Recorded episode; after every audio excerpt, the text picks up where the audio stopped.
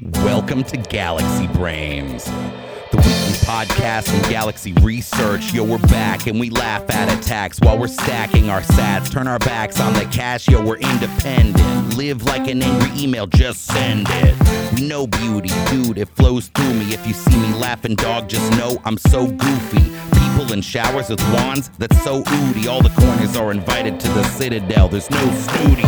Listen, dude, we in the mood for more freedom. Every street I'm flowing, Noah so creeds, and I bleed him from my pen to the page to the mic when I rage. And I might be a mage, tattoo wizard on the stage. Yo, a million silly cantillionaires fill in the air with a billion trillion villainy stares. A zillion glares when I'm breaking vertebrae. Yo, the nerds are doing great, cause we're breaking 30k on Galaxy Brains.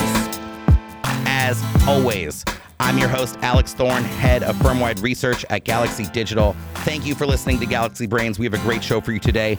As I said, we're talking with Taproot Wizard number one, Udi Wertheimer, about Bitcoin, Bitcoin maximalism, Lightning, ordinals, and much more. We'll also check in with our good friend Beimnet Abebe from Galaxy Trading, as always, to discuss markets and macro. But before we get into all of that, I need to remind you to please refer to the link to the disclaimer on the podcast notes and note that none of the information contained in this podcast represents investment advice or an offer, re- recommendation, or solicitation by Galaxy Digital or any of its affiliates to buy or sell any securities. Man, we got a good one today. Let's get right into it.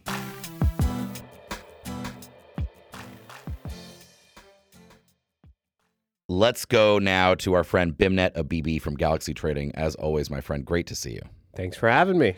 It's a it's a fun week, I would say. I mean, you had It's been a fun year. Yeah. I mean, what a year. We I mean- started at 16K. We're at 30,450 yeah, right I mean, now. Let's you know, go. Yeah, I think um, you know, Mike was on CNBC earlier this week, and uh, Joe Kernen was like, "Look, Mike, you said last year that 30k you thought would be the strong support," and Mike was like, "I was wrong."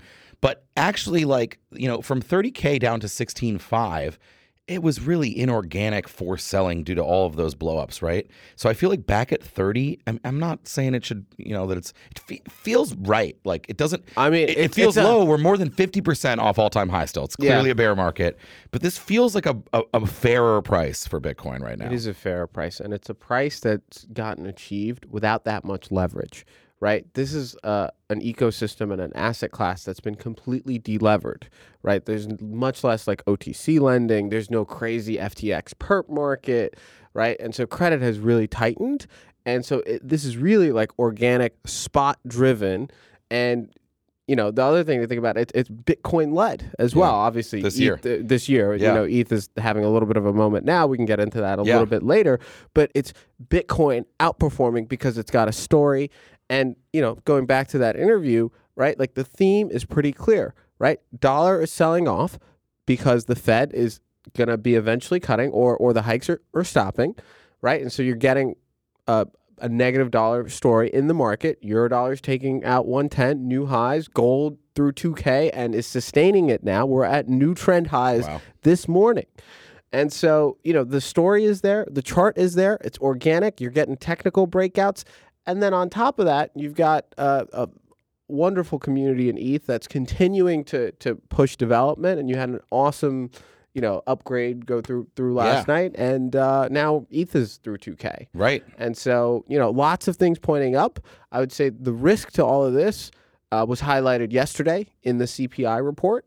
Right, we did see um, reasonable strength in, in core CPI, even though we had a little miss in, in headline. But there's still remarkable strength in in, in services uh, pricing And inflation, that- yeah, basically. correct. Yeah. But we see the the writing on the wall. But it's just it's just tough to be like, uh, we're gonna eventually cut rates, but your core CPI is still above five percent. And you're Yeah. targeting two. Yeah. Like, I saw that some people are saying, some economists, some Wall Street folks are are saying, and I think you've said this before too, um, that they'll have to cut before they get to their two percent target. That they won't get to two percent. I don't. What does that mean? Will they? And also, is that uh that seems if that's true, if that happens, that's a game changer for the way people think about central banks managing inflation. If they if basically we have to accept longer term inflation, even if it eventually gets back down there, they'll have ended their their policy maneuvers yeah. before reaching their target. Um, I mean, do you think we'll be down to two percent by the time that they the street thinks they might cut at the end of the year?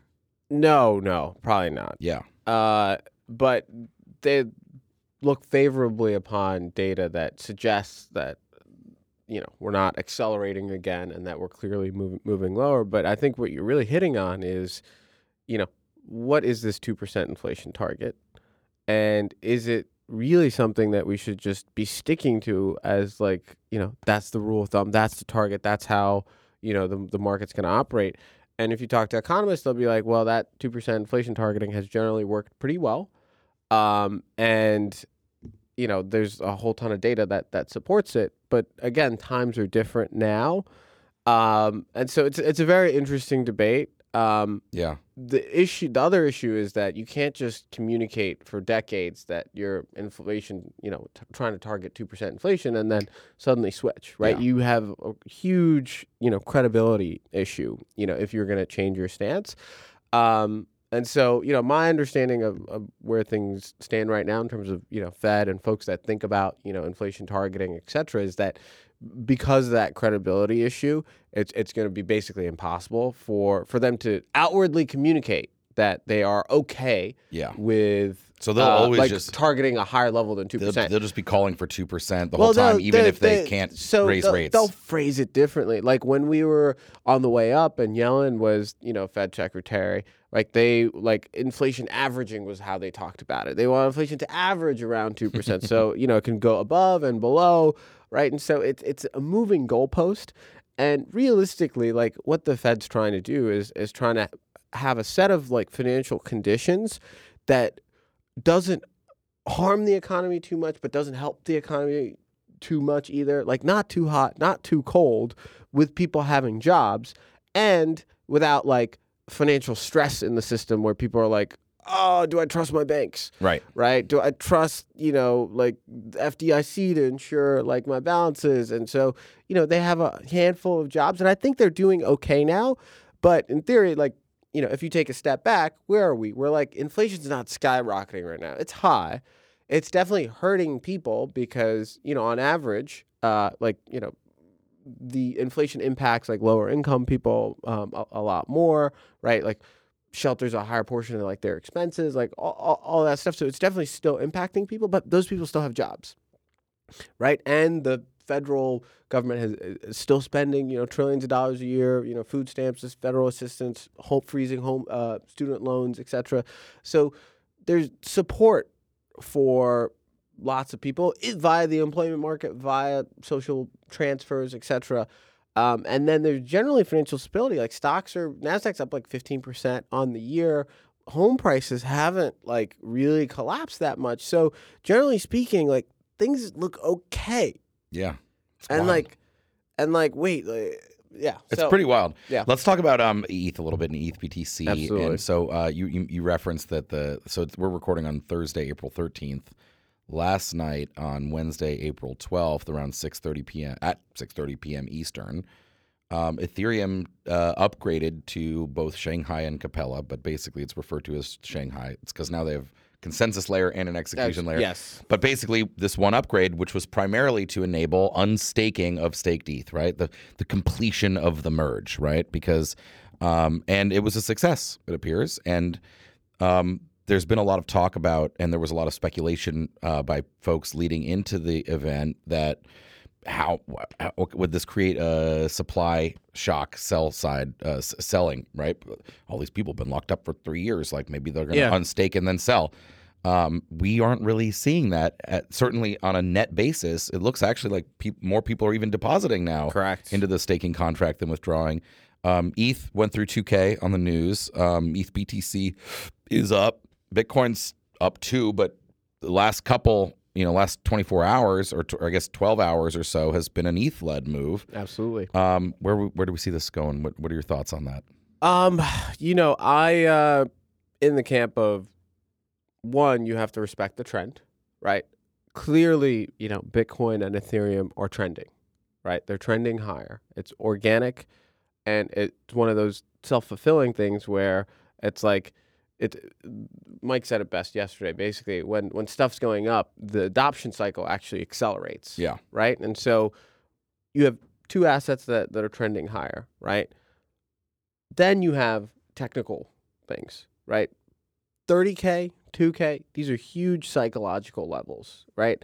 Typically, when you've seen you know these kind of big levels go, there's normally like meaningful follow through, right? So I'm still generally in the camp that these assets are trending. You're meant to buy dips, and if you see breaks through resistance, you're likely going to get follow through. Third, I mean, I, technically speaking, you just have to follow like, are people depositing more ETH? Right. Right? It is now a proof of stake network. And I think there's going to be a lot more ETH deposited over time. Um, and clearly, the value accrual and how people think about value accrual, like in crypto and in DeFi, et cetera, like is changing. Like ETH is outperforming most of the, the alts, right? Bitcoin's been outperforming like most of the alts. And so it's clearly becoming very ETH and BTC centric in, in crypto and less so about, you know, random DeFi tokens, other L1s. Like ETH has clearly established itself as the preeminent smart contract Yeah. platform, right? Especially throughout all these L2s and the development happening there. It's sort of like, why do we need alt L1 block space if you can go to a L2? I'm not saying that's the only way of thinking about it, but I Yeah. think the market is really sort of looking at it that way right now. Absolutely. And so I'm I'm constructive on on both. Um, but personally I'm still in the uh, you know, Bitcoin camp and you know, I think the fiat debasement narrative has a lot more room to run. And the most important thing happening in markets is is the sea shift in monetary policy that the market is starting to sniff out.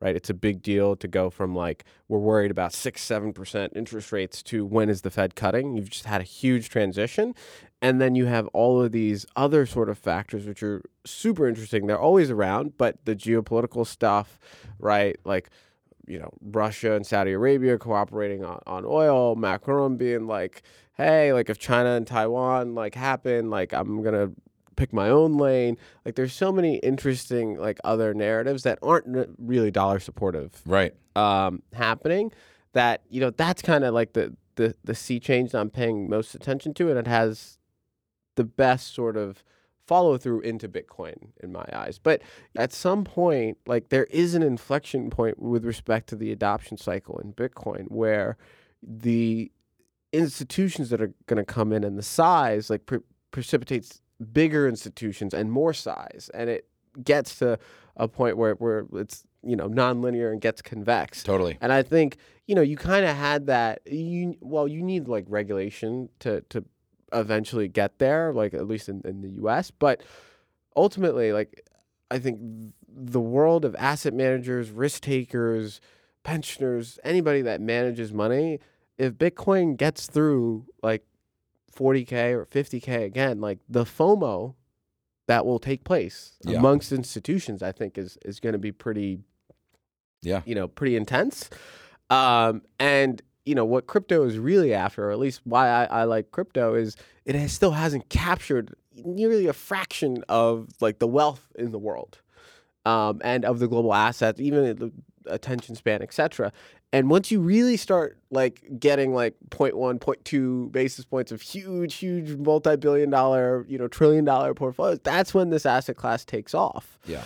And so where where does it take off? It's going to take off in the large cap, the biggest size thing. And so Bitcoin's going to be the first thing to go, and like higher beta stuff like ETH might follow, and you might outperform. But really, to get that like insane like inflection as an asset class, you have to draw in like huge huge pools of money, and the best way to do that is to get big, Yeah. right? Like it's Yeah. it's a size thing. Like a, a, if you're a big company, a lot more companies can look to invest in you, right? Right. If you're just t- talking the equity world, Much more liquidity, much Exactly. more. Yeah. right? And that was the whole idea about you know one of these things like the FTX perp market, right? One of the reasons why alts got so big was because of the liquidity, right? The idea that you know I'm a hedge fund somewhere, a risk manager, or some you know offshore guy, and you know I've got capital and I want to invest in alts. Like if I can get in and out quickly, if I can hedge that risk, if I can earn the the forward interest rates or hedge my staking yield somehow, right? Like the ability to do those things makes people more comfortable in that asset class and you know drives adoption you know buying so on and so forth and so being big liquid right only helps you get bigger, Bigger, and more liquid Yep. which then becomes self-fulfilling Yep. And then it's all it's like then you think about it like other ways. It's like okay, when things get bigger, what happens? Well, vol comes down because you know they're dip buyers because and institutions dip buy and like vol comes down. That means you can hold more of the position. And so it's like as you get bigger, vol comes down, more people enter, Yeah. and then it like gets self filling. So there is an inflection point somewhere. Do I know where that is? No. Am I getting a sense on when that timing is? Yes. Um, that timing in my head, I'm I'm thinking You're looking at the halving. You're having you know the end of the Fed cycle, like really like Yep. you know Europe not worrying about inflation, right? Like, and so th- th- there's a lot of variables, um, you know. But I, I take my readings from the market, and right now it's the world's best performing asset class, risk adjusted, outright, and tough not to be looking at it. Beimnet Abebe from Galaxy Trading, my friend, as always, thank you for joining us. Let's go now to our guest, Udi Wertheimer, Taproot Wizard number one. That's me. Welcome to New York, my friend. Yeah, yeah. I uh, I'm on vacation now, so I only wear the hat, not the full suit. But yeah, So What's yeah, it, when you're so you're you're saying your work outfit is the full wizard garb. exactly. Yeah. yeah. So yeah. now you're just the hat and the and the glasses. But the glasses, I mean, that's the glasses around. are part of the. Yeah, that's official. Do you wear the glasses with the wizard outfit? no, absolutely. Yeah.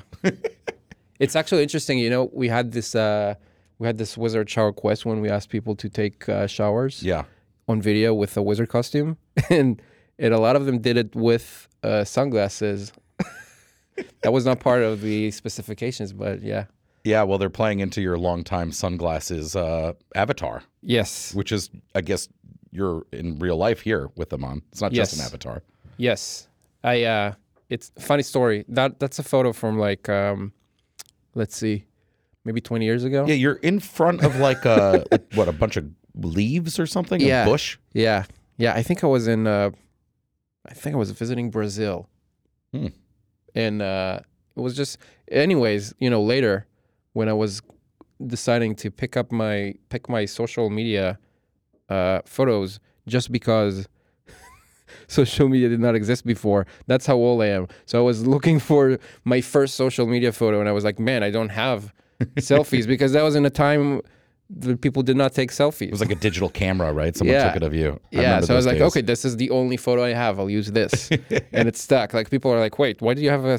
I don't. Is there isn't a reason, but Yeah. then it caught on. So I just started walking around with sunglasses so that people recognize me. So, uh, for our listeners uh, who don't know Udi, um, he's a great follow on Twitter, by the way. Uh, give us your background in Bitcoin. You've been in, involved in Bitcoin for a long time. I recall you uh, following you for many years at this point. Yeah, yeah. How'd you get um, How'd you get involved in the first place or interested? So you know, I I'm like a software developer by trade, and uh, like probably ten years ago or whenever it was, I stumbled upon the Bitcoin white paper, and then you know the usual story of sleepless nights for weeks and. Uh, and um, all of your friends disowning you because You won't you shut up about it. yeah, you wouldn't shut up about it, and they're convinced that you're a criminal. Uh, you know that that kind of usual story, and um, and for a while, you know, for a while, I I was a quiet, shy Bitcoiner, which, by the way, I think is like the way to go. Like I, the, the the kind of many of the Bitcoiners I respect the most are the ones who just yeah they you know they heard about Bitcoin they bought a little bit every week every month whatever and they just don't they live out their lives Yeah, They- you mean not like they're not I, obsessed like we like we are. like I just, especially they take the time to learn it a bit too, right? Like, Yeah. Not like I just found out about Bitcoin and I'm here to save it. yeah. Um, Yeah. Yeah, I was a little bit similar. I mean, I think I found out in, in 2012 about it, um, and then got really interested in 2015, and then um, started working on it at Fidelity in 2017 Mm-hmm. or 2016 or 17, and didn't join Twitter until like the end of 2017, which was a big no-no at Fidelity, by the way. But we Mm. just did it anyway. Sorry, Fidelity. Uh, so you you had that sort of normal uh, that that sort of classic story. But how did you become and and and start to become public about? What was your first foray into public Bitcoin world? Yeah, I think you know I made the mistake of uh, combining this personal passion with my professional life, and I, you know, I joined the um, uh, like a Bitcoin startup in Tel Aviv, um, probably in 2015 or 16. It was called Colu. Um, funnily enough, we worked on like you know colored coins back at the time, which is kind of related to the ordinal stuff that popped up recently that we're going to talk about probably. Um, but yeah, you know, so as I started to woo, as I started to combine my uh, personal and professional passions together, um, I started speaking out about Bitcoin more too, and I think that probably. Um, probably you know around 2017 with you know the two big events were like the big ICO rally and the other was probably the big like block size wars in Bitcoin. And I was kind of vocal about both of these and I think that's kind of how um, I got this sort of semi-popular Bitcoin Twitter account over Right. time. Yeah that's probably how it happened. I think at the time it was there, there weren't a lot of people who talked about it and not a lot of people were skilled enough in you know analyzing what's going on. These days if i if i if i said the basic stuff i used to say back then today like no one would have even noticed it was very basic I know. but uh, Crypto Twitter's gone down the rabbit hole pretty. It's been years at this point. people are very smart now Yeah, if you say something wrong, you'll find out in about five seconds. yeah um, let Let's talk about. Let's let's jump forward. We might jump back to. I, I'd love to ask you about some of the more foundational things you mentioned. The block size wars. We have Johnny Bier's book right behind you. I don't know if the camera can see that, but um, one of my favorite, maybe, maybe my single favorite book actually in the crypto space. Yeah. Um, it's really uh, good Yeah, it's just great history. If you don't know that history, um, you should. Um, but let's jump forward. I called you Taproot Wizard number one. Um, Ta- uh, Taproot Wizards is a collection of Bitcoin NFTs. I'm going to say, but ordinals on Yeah. Bitcoin. What was your reaction actually when Casey Rodarmor, yeah, launched ordinals and everyone found out about it? You know, and like I guess it was like I think it's fair to say you probably found out in like January or so. Like the you know Yeah. that was really when it started to people started to realize what had happened. Yeah, so I uh, I usually fade things, and I definitely faded ordinals too. I was um uh I was very skeptical about it. Like you know, skept- I my my original thinking was like, okay, this sounds one boring, two like no one's gonna care, three like Bitcoin is not a good fit for any of this, um, f- four no one's gonna care. Yeah. Um, and um, I think what changed my mind was when I saw how the Bitcoin maximalists were so furious about it. So they they were fuming on Twitter, and I was like, "Wait, what are they even talking about? What what is this thing? It doesn't even it barely even exists." But they seem really mad, and that was. So you know the first Taproot Wizard that we inscribed that was a four megabyte transaction, a four megabyte block, the biggest Bitcoin transaction in history uh, kind of made a statement with that one. The point was to kind of, you know, put a big like um, put a big block in front of the Bitcoin maximalists that they cannot ignore, and that was inscription number six hundred fifty-two. Right, we're over a million now.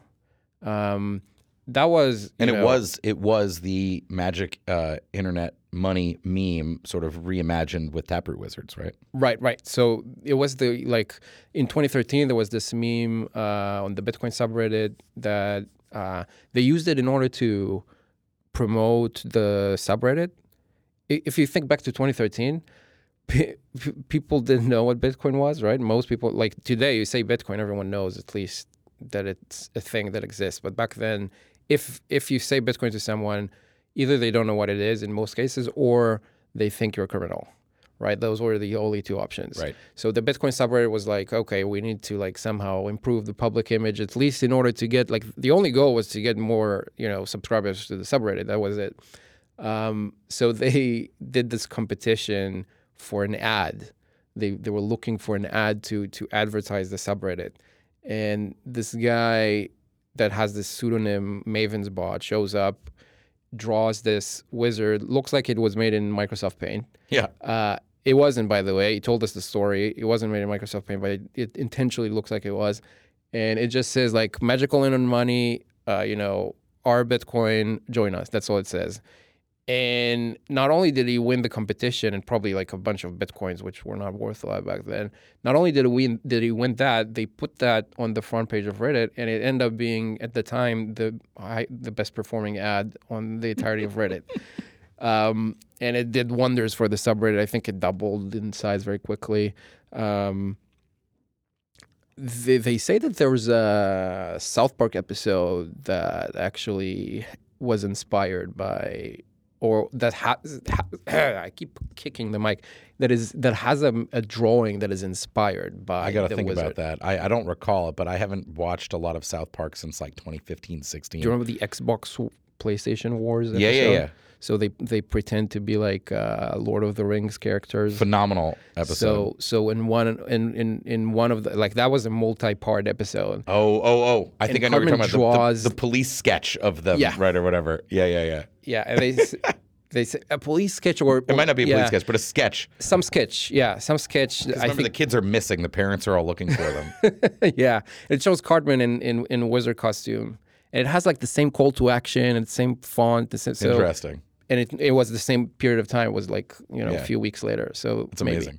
So you inscribed inscription uh, six five two, uh, Yeah. which was the first four megabyte block. You and, and your Taproot Wizard friends, um, and it's a take on that. And then did that? Had you already planned on doing this Taproot Wizards collection when you did that, or was it sort of like? Damn, this is pretty funny, and like it's, it's you know, like it, it, it seems to be gaining some traction. Like maybe we should take this a step further.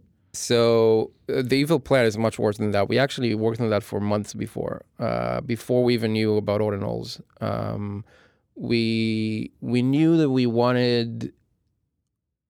You know, I had this theory that um, that as Bitcoiners we have a lot to learn from what happened in the NFT communities the last couple of years, um, and that we can probably onboard more people to Bitcoin if we try to appeal to that crowd. Um, and we were, you know, we were working on a way to have some NFT collection that is somehow connected to Bitcoin and Bitcoin history. We didn't know, but you know, we didn't have the very important technical piece of how to actually do it. you Right. know, so we had, you know, we had some artwork, um, we had some ideas around how we we're going to engage the community, but we didn't have that very important piece. So we, you know, kind of sat on it and, and, and waited to see what's going to happen. And then when ordinals showed up, and and when we saw, you know, going back to how the, the early reaction I saw, um, I was like, you know what, this this could be the this could be a really good fit for this.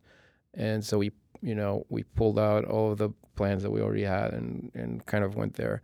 Um, yeah. So the the the the thing though, it was really early. Like if you you know, of course, whenever you do something, you never feel like it's early. You always feel like it's late. So we were in inscription 652, and we're like, ah, man, we missed it. it's too late. But but um, but still, you know, obviously, you look at the whole thing. We're now at inscription number million. 652 was very early, Mhm. and that was what was so amazing to me is it's such an amazing, uh, it's such an early period, and so very few people were even paying attention to this.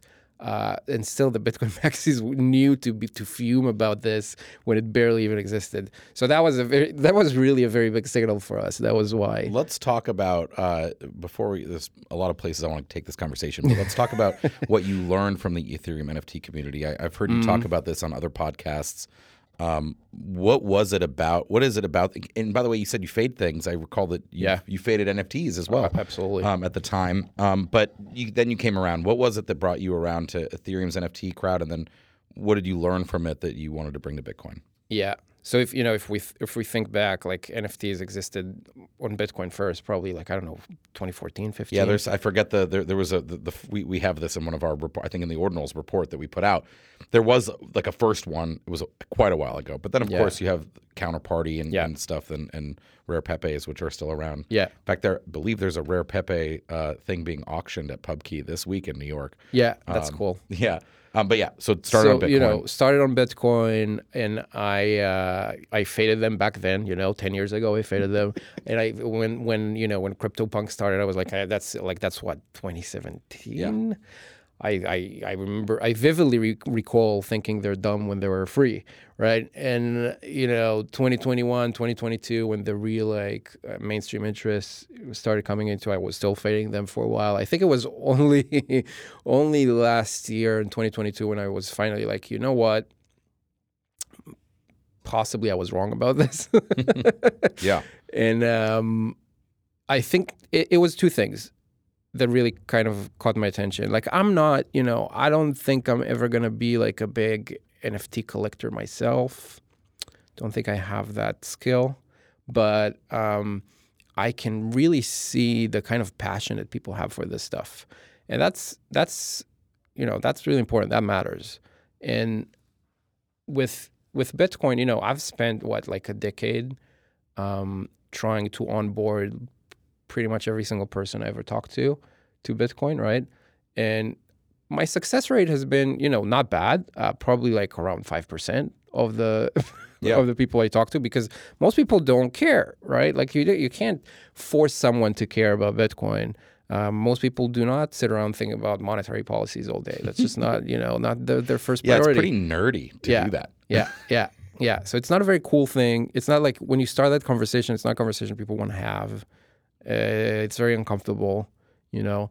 Um, so most people, we forget that in crypto because we're all in crypto. So we forget that normal people have, you know, actual lives, and they're not insane like we are.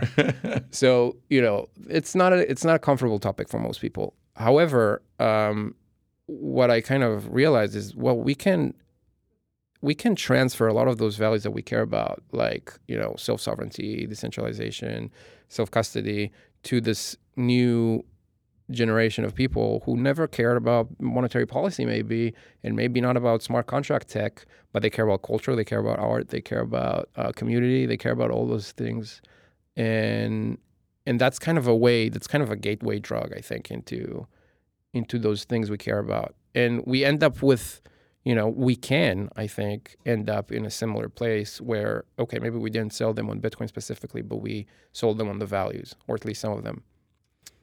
Yeah, the Ethereum NFT community um, is, I, I mean, I think they're largely non-custodial, right? I mean, they're Yeah. now the poor. I think you had a great thread actually. Uh, maybe it was even like at this point, maybe six months ago, explaining uh, to NFT uh, holders and users um, how to do like self custody safely Yeah. because they get tend to get rugged a lot because they're the sort of function of um, NFT ecosystem involvement requires a lot of times that you keep them in a hot wallet, like Yeah. in your MetaMask.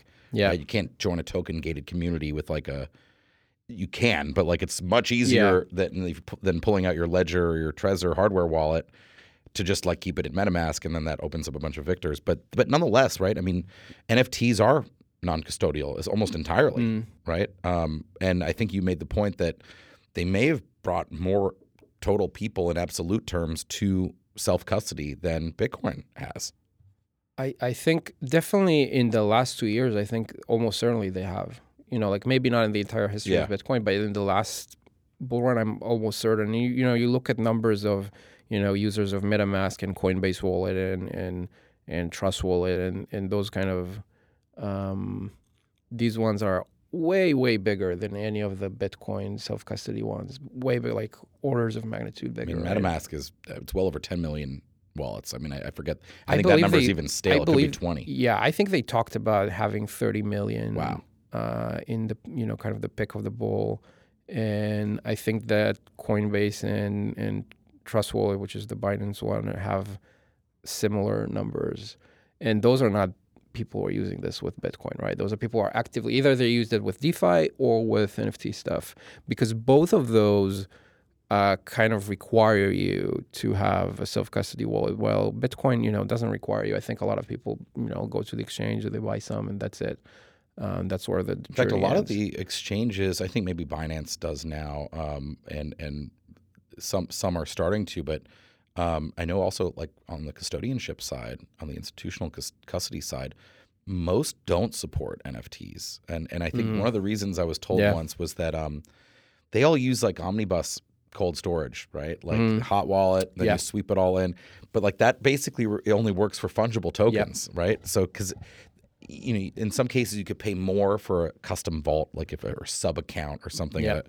but for NFTs, it basically requires that. Yep. Because they're you can't just like pay me out whatever Bitcoin I put in, yeah, like in you know Bitcoin volume terms. You've got to give me the NFT that I Yep. put in, and uh, they're they're woefully behind on that. So you, you can't Mm-hmm. really store. I don't think you can. Maybe in Coinbase Wallet now, which is their non-custodial wallet, yeah, exactly. um, but not on Coinbase.com. Exactly. Yeah. Um, which is interesting. Like, Yeah, yeah. The the dynamics of it are very different. Yeah. So it's it's kind of it really um, drives people to self custody. so you talk about um, spending a lot of time, like all of us who've been in the space uh, have, trying to promote Bitcoin and explain its benefits and help people on board. How do you view ordinals now as adding to that picture? You know, it's really interesting, and that's something that took me a while to understand. Uh, because the first thing I thought was, okay, that's NFTs on Bitcoin. That's just you know, okay, they found a way to do like a token scheme, and they put like whatever. It's just they just copied whatever they did on Ethereum, and actually, it's entirely not that at all. Um, uh, so inscriptions, I feel like they kind of inherit some features of Bitcoin. Um, the important ones. so one is immutability, right? So when you have this JPEG on like this inscription on ordinals, you cannot like the creator can loses all control. You cannot change the the inscription itself. You cannot um, you cannot change the way that people are allowed to transfer them. So on Ethereum, uh, a lot of NFTs have been experimenting with like so, sort of white lists and black lists of how you can transfer the actual NFT, which marketplaces are allowed or not allowed to um, trade it. Um, those are kind of experiments that pe- creators on Ethereum do all the time. I'm, I'm not saying it's wrong. Uh, it's just not very Bitcoin-like. So it's in in in Bitcoin inscriptions. Once they're done, they're done. No one's gonna change anything on you. It is what it is. You own it. It's yours. it's over. Um, and some creators might not like that. Um, but for the holder, that gives you a lot of kind of freedom and rights that you might not have on other platforms. So that's one thing that immutability. Of course, you know the JPEG is going to be there forever, which is not true for most Ethereum NFTs. So that's you know another part of it. Um, the other thing is that it has this very true, very real scarcity. Um, in the sense that you know in the Ethereum NFT world, when people talk about scarcity, yeah, sure, like you have the Bored Apes, and the smart contract says there's only going to be ten thousand of them, so, that's it, and that's true. But you can also, at the same day, do another smart contract that has another ten thousand, or another hundred thousand, or another million, and there's really no limit to how many NFTs you can create in a day. You wanted to, you could create, you know, many millions of of pieces every day if you wanted to. Um, with inscriptions, you know, they take up block space. so that's as scarce as you can get. You if you want to make an inscription, you have to acquire this very expensive material, which is the Bitcoin block space, and you have to use it in order to mold the, this inscription that you want to have. Um, without that, you can't do it. And we all know that there's only going to be, um, you know, 100, 144 blocks every day, each of them up to four megabytes and not more and that is all you have to work with if you were a, an inscription creator. There's not gonna, and everyone has to share this. Um, so that makes those truly scarce. Like the material that the inscriptions are made of are true is truly scarce. Right. So I think those two things together. I mean, one, they create a completely different dynamic that that just makes the market interesting. It's not just a copy of the Ethereum NFT market, um, but also I think they're very similar. They they kind of inherit a lot of Bitcoin's properties. So when when when someone who's interested in Ethereum NFTs is onboarded into the inscription community and tries to starts to try them out, I feel like I think yeah, I think they learn some of the stuff that we believe makes Bitcoin special through that.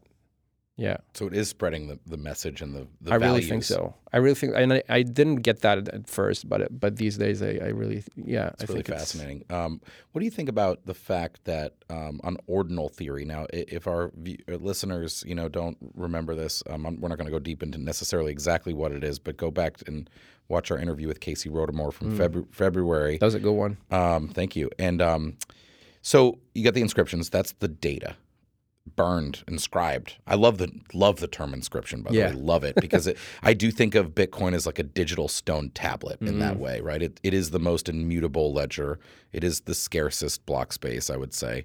Um, that is reliably scarce. I would. Um, and so you inscribe the data, and then you've got the ordinal, which is a unique individual SAT, uh, which the ordinal's protocol software um, then can connect to the inscription, and that's what we're moving around as sort of the token that you know determines ownership of the inscription. Mm-hmm. Um, but it's it's not a native Bitcoin protocol function. It's it's kind of like a layer on built on top. Mm-hmm. You know, if I say actually I want to look at Sats in reverse order, Mm-hmm. or I want to only look at prime numbered Sats or whatever, we could make up another way to Yep. count individual satoshis and that. Um, but so is that whereas on Ethereum, I mean, these tokens they're real. I mean, they now most you point out most of the data, the JPEGs, aren't on Ethereum. They're just Yeah. pointing to some link somewhere. Um, so those aren't real, but the tokens are kind of realer. But then on Bitcoin, the data is more real, but the tokens are a little bit less real. How do you think about that?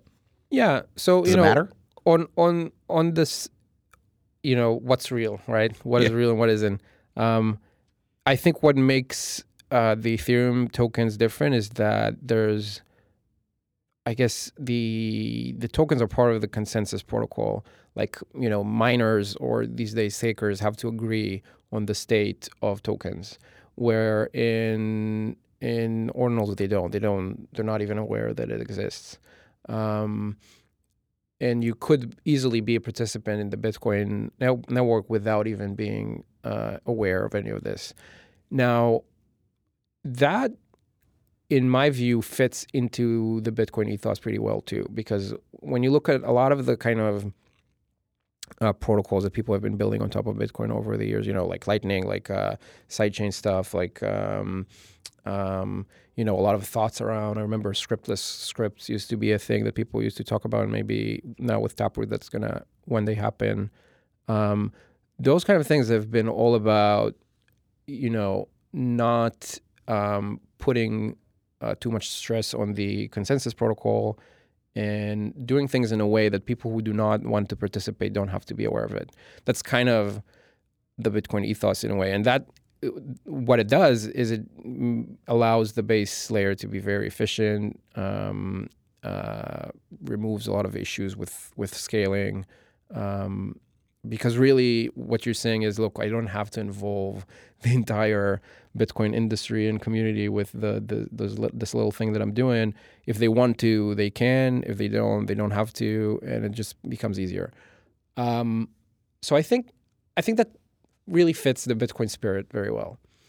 Now, as to are they real or not, you know, it's just a way to interpret transactions, right? Like I think it's very similar if if you're the type of person who pays taxes, for example, that I think it's it's actually very familiar to you that it's basically just a first in, first out accounting method. Really, that's what all ordinal theory is.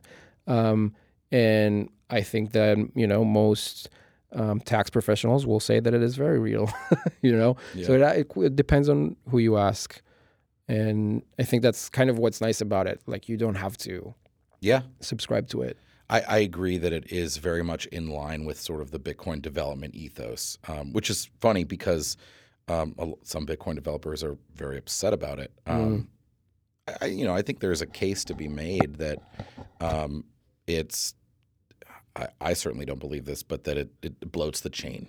You know, I mean, The inscription the, part, the quite- inscription yeah. part. Yeah, the ordinal, I think, is that's exactly how Bitcoin developers wanted to do stuff like this. It's even better than like um, you know using op return, which also adds data. Um, but um, do you think on that point? Do you think there will be a? I've seen some pad. There's Ord is slow is a new one. Um, there's or, uh, Luke Dashjr had Ordisrespector.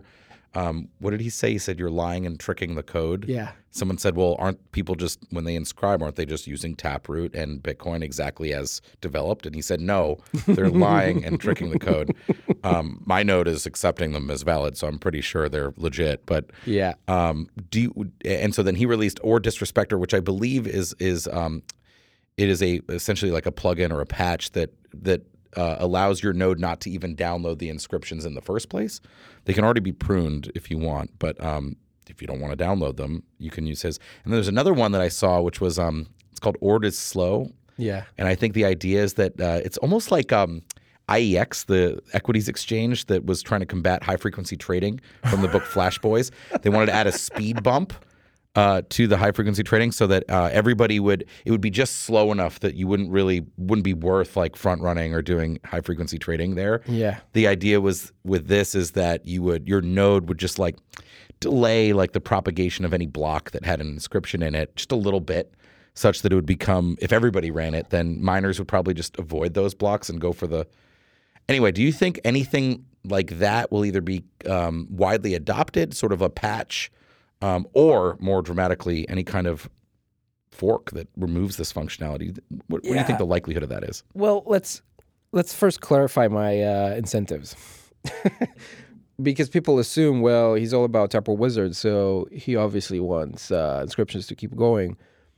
M- my incentives are very much aligned with uh, killing inscriptions right now because um, we already have the entire Taproot Wizard collection out.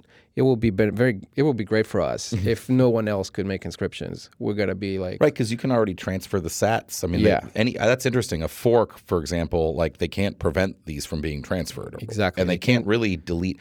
I mean, they could say like find any block if you run this version of Bitcoin Core, and like go out, go back there and delete all of the Hmm. inscription data off your node. good luck. But we could still just anyone could just not do that and just Yeah. run. Yeah, like they would exist. Exactly. Good luck. Yeah, Yeah. yeah. So, so That's yeah, interesting. so yeah, the, the, the, they cannot make them not transferable because that would require um, literally like blacklisting all of those sats, which is not going to happen. Especially considering Ordinal's theory is not part of consensus, so you can't blacklist them. You'd So- have to add Ordinal's theory to the consensus, Yeah. and then block it. yeah, yeah. So so making them not transferable is Yeah. simply not possible. Um, and and so my incentives are very much aligned with uh, the Bitcoin developers finding a way to stopping inscriptions from being a thing. That would be great because because then Because yours are already mine inscribed. are already inscribed, and that that's fantastic. However, I am so convinced that it is not something that they can do that I'm not going to pursue that uh, Yeah, path. Um, I just don't. I just don't see a way um, to stop this because um, you know these two patches. My opinion about this is pretty harsh. It's um, I, I think it's just children virtue signaling. Really, that's what it is because um, it has absolutely no effect over anything. If it had, that would have been very concerning, not for inscriptions but for Bitcoin. Like if uh, some pissed off children could have, you know, uh, manipulate the uh, Bitcoin peer to peer network to censor the type of transactions that they don't want.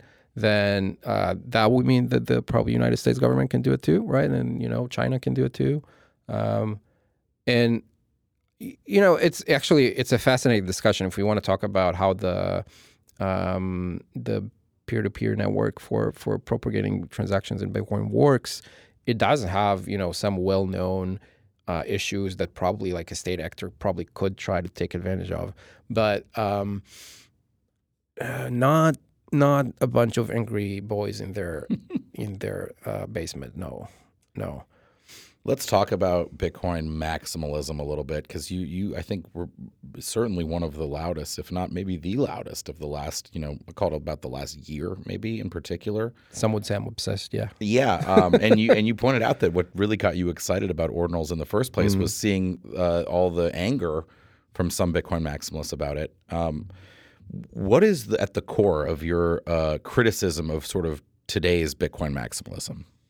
Yeah. So, you know, for people who don't know me, for for for quite a long period of time, I was probably known as a Bitcoin maximalist myself, right? Yep. And I mean, I just recall we were t- I was talking about you uh, with you about this before we started recording, but um, you were one of the biggest promoters of the Lightning Network um, Yeah. during, particularly during COVID.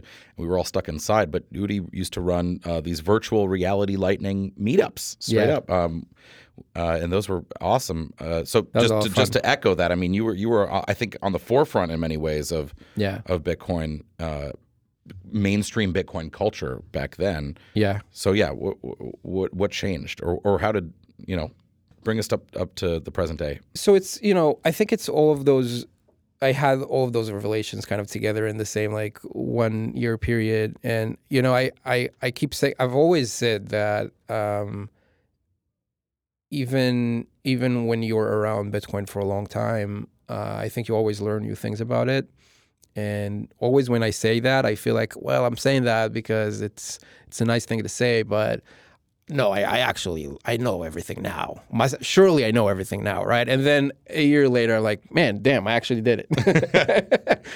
and it always it always keeps happening. And um, and um, I think that was one of those things that I kind of had this epiphany around that it, it's something changed between 2017 to 2021. Something uh, big change, I think, uh, because if you look at the previous Bitcoin rally in 2017 and just the you know the ICO boom and all of that crap. Uh, everyone back in 2017 wanted to onboard on into anything in crypto, like um, you know um, Ethereum, Ripple, uh, IOTA, ICOs, whatever was happening back then. They had to go through Bitcoin. If you went to Coinbase, I think you only could buy Bitcoin back then. Uh, maybe you know For a while, even uh, it was four coins. It was Bitcoin, ETH, Litecoin, and then Bitcoin Cash eventually. Right. Maybe XRP maybe was the other one at that time. I can't recall. But yes, I Yeah. mean, and even and shortly before that, it was Bitcoin only. Yeah, yeah, yeah. So you you you kind of you want you know if you wanted to trade any other coin, you would go, you would buy some Bitcoin, you would withdraw it to your wallet, so you end up with an actual Bitcoin wallet. Then you would transfer some of it to like whatever I don't know, like Poloniex or something. Uh, back at the at- Polo, yeah, Polo, Yeah. Bittrex, Bitfinex, Yeah. yeah. Yeah, and you would use those bitcoins in order to buy whatever shit coins you wanted to have, right? Uh, and at the end of the you know of the- bubble, uh, where most of those coins, definitely most of the ICOs, kind of went to zero and disappeared. Sure, people took a lot of you know big hits, but they ended up with some Bitcoin in their wallet, and they became Bitcoiners in in, in that sense and they end up learning about Bitcoin out of necessity, kind of. And some of them found long term value in it. Um, fast forward to 2021, I would say that barely happened at all because I think, um, and there are many reasons to that, you know, like stable coins became way more popular. Uh, Ethereum, but is also a reason. Like, I think that um, people who decided to not play the centralized exchange game and instead to try DeFi stuff and try NFTs on like self custody platforms, um, they just bought ETH. They bought ETH, put it in their MetaMask wallet, started trading it, uh, started trading NFTs, and of course, yeah, bull market ended. Most of these NFTs, not all of them, but most of them went to absolute zero and completely disappeared. But they still had some ETH in their MetaMask, and they're ETH people now. And I think that five years from now, uh, I think we're gonna feel this as Bitcoiners. Like I think we're gonna have a problem where we missed out on a full bull cycle where we did not onboard a lot of new people. We onboard we onboarded some, of course, but um, not from the larger crypto ecosystem. Yeah, it was like it was less about utility, which uh, what Bitcoiners did join during that period, and it was about something else. I mean, what Yeah. what was it about? I mean, that's that's what I want to get you to is the laser eyes and and the and the you know uh, the the modern maximalism of not only must you be a Bitcoiner, but you have to hate everything else, right? right. That really, I feel like, did emerge a lot uh, more strongly after, well after 2017, and maybe even during the pandemic, to be honest.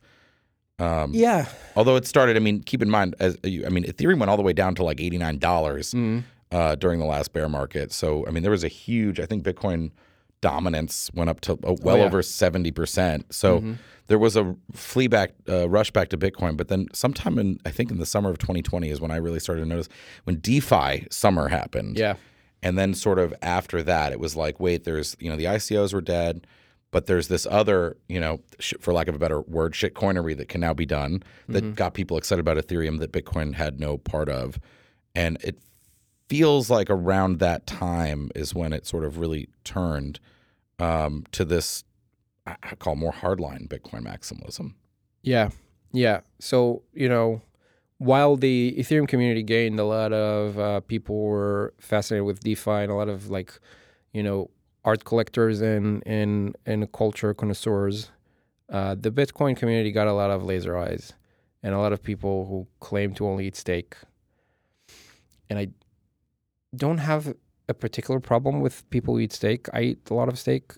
Yeah. Mostly steak, even, but I just don't see how it relates to Bitcoin at all. Um, and um, that's fine. Like we, I think it's, I think it's great to have like um, a sector of Bitcoiners who's very enthusiastic about stakes. Like that's awesome. I just don't think that should be our main like value proposition. Yeah. I don't think that should be the one thing we put in front of everything else. Um, uh, you know, one the one moment was kind of difficult for me personally is a because look, I care deeply about Bitcoin. You know, it's been a very important part of my adult life. You know, it's a sentimental thing, really. And uh, one thing that was kind of difficult for me was in 2021 there was the you know there was the big Bitcoin Miami conference and um, they had this infamous uh, segment with uh, I think it was Michael Saylor with um, Max Keiser on stage. And Max Keiser is jumping up and down and yelling, "Fuck Elon! Fuck Elon! We're never selling. We're never selling." And there's this huge, massive Bitcoin logo behind him. And of course, like all of the mainstream media picked up on this and like they're like, "Look at those insane Bitcoiners!" They're, it's basically like BitConnect two because it's it did seem like that. It was the same like you know, and the crowd is standing up cheering like, "Yeah, it's fuck Elon!" Like, and I'm sitting there like thinking, "Wait, what is this about?" What does this have to do with Bitcoin? what does this have to do with anything? You know, like fine, you don't like Elon, okay. I mean, okay, but Bitcoin how is that? Why is care. that the thing that we're putting out there as the representative of Bitcoin? And it's great to have a, a, a segment of the Bitcoin community who is suspicious of Elon and suspicious of other things and suspicious of vegetables. That's great, fine. but like, I have no problem with that. They, they should exist, you know. But the fact that they're like representative of the Bitcoin brand, I think has done more harm than good in the last few years.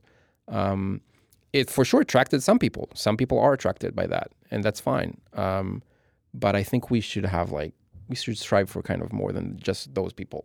and know? that's and that's what in your mind ordinals one of the things ordinals brings here is it a broadening of bitcoin culture yeah, yeah, yeah, absolutely, so absolutely. with taproot wizards um, you talked about the wizard shower Yeah. um, there was but the other tasks um, it's things like make a lightning transaction or donation uh, using lightning um, download a wallet and, and, and right these are sort of bitcoin native tasks Yeah, yeah. So we did we did this thing. We call it the Wizard School. It's like um, it's wizard like a, school yeah it's yeah. like harry potter yeah yeah it's like this you know it's this web experience that people are, are going through in order to um, kind of join the wizard community and um, and because people you know especially from the you know more from the nft crowd but also kind of old timer bitcoiners have been pretty excited about this too um, because people are you know fairly excited about this whole type of wizard thing. They wanted to be a part of it. Um, they went through the steps in the, the quests in the wizard school. And the first quest that we put out was about having people try out lightning. We assumed that most most of the people in our audience in our community probably never tried lightning before um, because they i mean many of them never tried bitcoin before at all. And even if they did they didn't really have a reason to try lightning. Um, so we were like okay let's let's just let them try it um, and see what happens. And we we wanted to you know we wanted to do something good. We said okay let's let's make it we, we made a donation to the human rights foundation for their um, bitcoin development fund. And you know we didn't want to charge people a lot. We didn't want them to to to make people donate a, a, a make a di- large Right. donation. So lightning kind of made sense. We, because you can have people make small donations. And it works right? And and it works yeah. And you collect all of them and it ended up you know being a nice number. It was $20000 that we we were able to collect from from participants and donate. Where, where did um, you guys donate? Where, where did that get donated? Well yeah it was all to the human rights foundation. Yeah. yeah yeah. Yeah yeah. So um so they you know and what was really interesting one it, it just worked it worked very smoothly too um I honestly very few people complain about anything, and the few people who did it was because of some you know issues we had on our back end with all of the interest we got very quickly. But um, Lightning, you know, just worked on on that particular instance, and um, people were very impressed. Like we we were looking through you know responses in our Discord server and stuff, and people were like, "Man, I had no idea that you can make Bitcoin transactions so quickly and so cheaply." They just a lot of people were like, "Hey, this is just like Solana. This is really cool." That's what a ton of people said. It is wild to think about how you know now, um, like if a if a roll up launches on Ethereum, that thing will have like a billion TVL in like a day, Yeah. or like two days, right? The Yeah. Ethereum, the the Ethereum, and even just the altcoin sort of ecosystem and users are, are very accustomed to like bridging to a side chain or whatever, and they Yep. just it's it's like the Bitcoiners don't do it a lot themselves. but Lightning works. I mean, Lightning Yep. I think has gotten pretty resilient. I use it a decent amount. It's not it's but it it should be more widely used. Yep. Um, Bitcoiners aren't really sort of that interested yet. Um, So you know, many of many of the most hardcore ones are, but I mean, it, it's funny to hear that that they that they weren't aware because Bit, you know even the Bitcoin maximalists have been promoting Lightning for a long time, Oh, yeah. rightly so because it, it it's pretty good. I mean, it for small payments in particular. So what we kind of realize, and just big picture of what we're trying to do with Taproot Wizards is we don't believe anymore that yelling at, at people on podcasts is going to change their behavior a lot. Um, I used to think that, you know, when I was younger, but I don't really think that anymore. And you just look at, you know, I'm I'm not ashamed of this. You look at the rest of the crypto ecosystem, and there's already a playbook, right, to how you generate activity around things, or you get people to try things for the first time. Um, and I think we can learn from that. Yeah, Um, so that's kind of what we're trying to do. We're trying to say, okay, we're going to stick to Bitcoin values. We're not going to do like um, crazy um, uh, DeFi stuff, but we we can get people excited about Taproot Wizards and use that in order to to get them to try Bitcoin ecosystem stuff. And so, you know, funny story when we did that Lightning Quest, it, it only lasted for 48 hours. Um, it was pretty short, but during those 48 hours, I had two CEOs of different Lightning companies reach out to me asking like, "Hey, uh, we're seeing a lot of activities. This you? Did- Did you do this?" And then the next question was, "Can you stop?" because apparently they weren't really ready to yeah, handle for that. liquidity and yeah, I mean, you definitely caused a large influx of Lightning users, new Lightning users. Yeah, yeah, yeah. So it was, yeah, it was large in any, you know, in any metric uh, of the Lightning Network. It was uh, very unusual. Yeah, I think we looked at um, last time I looked, like maybe a week or two ago. I looked at how many people tried Lightning as part of Nostr. Um, Nostr has this cool Yeah, that's- feature to it's pretty cool. to pay you know lightning transactions to other people and they you know people use it relatively routinely um, but the number of users who used it is around again that was two weeks ago that i looked it was around 10 11000 people um, so we got to that number in 48 hours you know um, if we kept this the quest going we would have been way way way higher um, we just you know we intentionally wanted to make it time limited and we we will do other lightning things Yeah. um, so I just think that the th- this this method of of kind of incentivizing people to try out um, ecosystem tools it works. Yeah. So know? what will the in, what is the incentive? I mean, is it I I complete all the wizard quests and that puts me front of the line for um like an air like a taproot wizard? You've already inscribed them all, right? So Right, How many are there? First of all, by the way. So there are the the number is twenty one twenty one. So twenty one hundred and twenty one temple wizards, um, and we, you know, similarly to how. Um, you know, uh, similar to how founders of like other crypto systems will not talk about the airdrop before it happens. Uh, I, we can't talk about it too much. I can't like give you the details of how it's going to happen because then people are going to game it. But the general idea is yes, you participate in the quests, you do well. Um, one way or another, you'll get your opportunity to to be part of the Taproot Wizards community if if you do well in the quests. Um, now, you know, it is it, just to set expectations. There are only 2,121 Taproot Wizards. Um, and there's always there already there have been like over twenty thousand people who participate Yeah. in quests, and there are going to be more So- quests. So not everyone's going to win. So you need to you need to do well. Got it. All right, one last question, Udi, uh, before we wrap it up, and, and it's been a great conversation. I, I, I've really enjoyed this. Um, actually, maybe I'll have one more after that, but w- w- one question here. So the Bitcoin maximalists were, uh, you know, seething a bit about, and some, and still are about ordinals. What about the Ethereum NFT community? Other than the, you know, you've got many who came in and got excited about it, as you pointed out. Yeah. But are they, uh, are the Ethereum NFT maximalists? Are they also mad about this? Some are. Uh, I've but I've seen you know I from my experience the Ethereum NFT the, the Ethereum maximalists have been mostly open to at least discuss it. Um, you know that the the one thing that you just cannot ignore is that you know Bitcoin maximalists, as soon as they heard of this, before it even became a thing, they immediately like um, they basically said it's a scam, it's immoral, it's uh, it's terrible for the Bitcoin network. Anyone who does this is a terrible person. Um, they and they clearly did not look into the details because if they had, they would. I'm sure they would still hate it, but they would use other excuses to hate it. Um, so they cle- clearly they hated it before they even looked at it.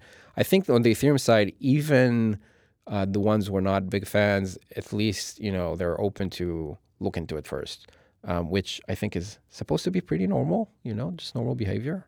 um, yeah, I don't. I, it, it's of course like of course some people are not gonna like it. That's fine. you know, um, but I found no, I found that most of the Ethereum people have been either you know either they didn't care or they they were pretty interested. Um, mostly, yeah, mostly people who hated it from both camps have been people who didn't look into it yet. Yeah. All right, last question. So I know you're you're you're very bullish on on uh, ordinals expanding Bitcoin culture. Mm. You've been working for years to get people interested in Bitcoin and teach them how to use it. You know, fast forward 10, 15 years, do you Mm. think uh, is Bitcoin more important just in an absolute basis than it is today? And then relative to the other cryptos, do you think Bitcoin Mm. remember that OG Bitcoin maximalist thesis that any that that altcoins were test nets for Bitcoin? Yeah. And we haven't really seen that play out um, yet, but maybe ordinals is one of the first most concrete ways that um, it's could Yeah. play, it's starting to play out. So on an absolute basis and relative to the other cryptos, where do you see Bitcoin in ten years? Mm, That's a tough one. Um, look, I'm uh, on Bitcoin. I'm always bullish and probably always going to remain bullish. Um, and I do think that it's you know you never know exactly how like what is going to happen and why and how things are going to play out. But I think there there are very good odds that Bitcoin will continue to grow more and more important over the next decade, which uh, you know which is not necessarily a happy thought. it kind of um, like it's kind of a pessimistic outlook, right? It's kind of an outlook of things are things might just in the general sense of of the world, things might need to go a little bit uh, a little bit worse before they can get better. Um, so, and in that sense, yeah, Bitcoin can play a very important part. Uh, as far as this is great, as far, as far Teeing up the outro here. as far as um, as far as ordinals go, and just just Bitcoin's importance in the crypto yeah, scene. relative to the other cryptos, you know, the that epic crypto Twitter maximalist battle between ETH maxis, Bitcoin maxis, et cetera. Like, do you, you know, are we uh, not even like predicting Bitcoin dominance, but that would be one way to, to, to Yeah. explain a view on it. I think that um, what I would be interested in is Bitcoin hopefully going back to its role as the sort of king of crypto. That's usually how people refer to it at, back in the day. They would be like, yeah, whatever. There's all those other coins. Um, they're interesting. We'll trade them. We'll build the stuff on it. Cool. But Bitcoin is king. Uh, that kind of notion, I feel like, kind of disappeared recently in the last couple of years, um, or at least kind of slowed down a bit um, because uh, and i think a big reason of it is just because we didn't onboard new people. Like I, I think the big thing that changed is we stopped trying to maintain that image of yeah you want to do crypto? Sure do it. Like do whatever you want. You want to trade doge? Like have fun. I don't care. But um but you should probably have like 5% of your portfolio in bitcoin still. You made profits on doge? Like you should probably put some of it in Bitcoin um, because that's why we do it. That's the that's the end goal. Um, I think we should strive to maintain that image. Um, but instead, I think a lot of at least the loud people online have been trying to do kind of the opposite, kind of distance themselves from from the crypto culture. Um, which uh, the reason I think it's a mistake is because like for, you don't have to agree with any of the thing that the crypto people do. What matters is they are like the lowest hanging fruit for people that you can convert to actually become Bitcoin native in the sense that they hold Bitcoin and use it to pay for things. they have a mental model of um, you know, my savings are in Bitcoin. They could have a mental model of my savings are in Bitcoin, and not in dollars, and I'm trying to have more Bitcoin. And when I'm spending, I'm going to look at how much does this cost me in Bitcoin terms because that's what matters. Um, that's how that's how crypto used to be, and it's very easy to get there because they're already using ETH or Sol or whatever as their currency for trading, you know, NFTs or DeFi stuff or what have you. Um, changing that to Bitcoin is not a very tall order. Uh, they already use, you know, um, um, uh, self custody. They already do all of this stuff. So converting them into people who are Bitcoiners is really not that difficult, you know. Yeah. Um, so I would say if we can't convince these guys, I do not understand how we think that people, just normal people in Germany, are going to use Bitcoin as their main currency. I don't understand that. Like we we should first test this on on the people who are very easy to get to that to get to, and then yeah, sure, let's do the El Salvador stuff as well. You know, Love it. Udi Wertheimer, Taproot Wizard number one. Um, thank you so much for being on Galaxy Yeah. Brains and welcome to New York. yeah, I love New York, but thanks for inviting me. Anytime. That's it for Galaxy Brains this week. Thank you to our guests, Udi Wertheimer and Beimnet Abebe, as always. Look, man, I, I'm looking over my shoulder here at the block clock. Things are feeling pretty magical. We will see you next week.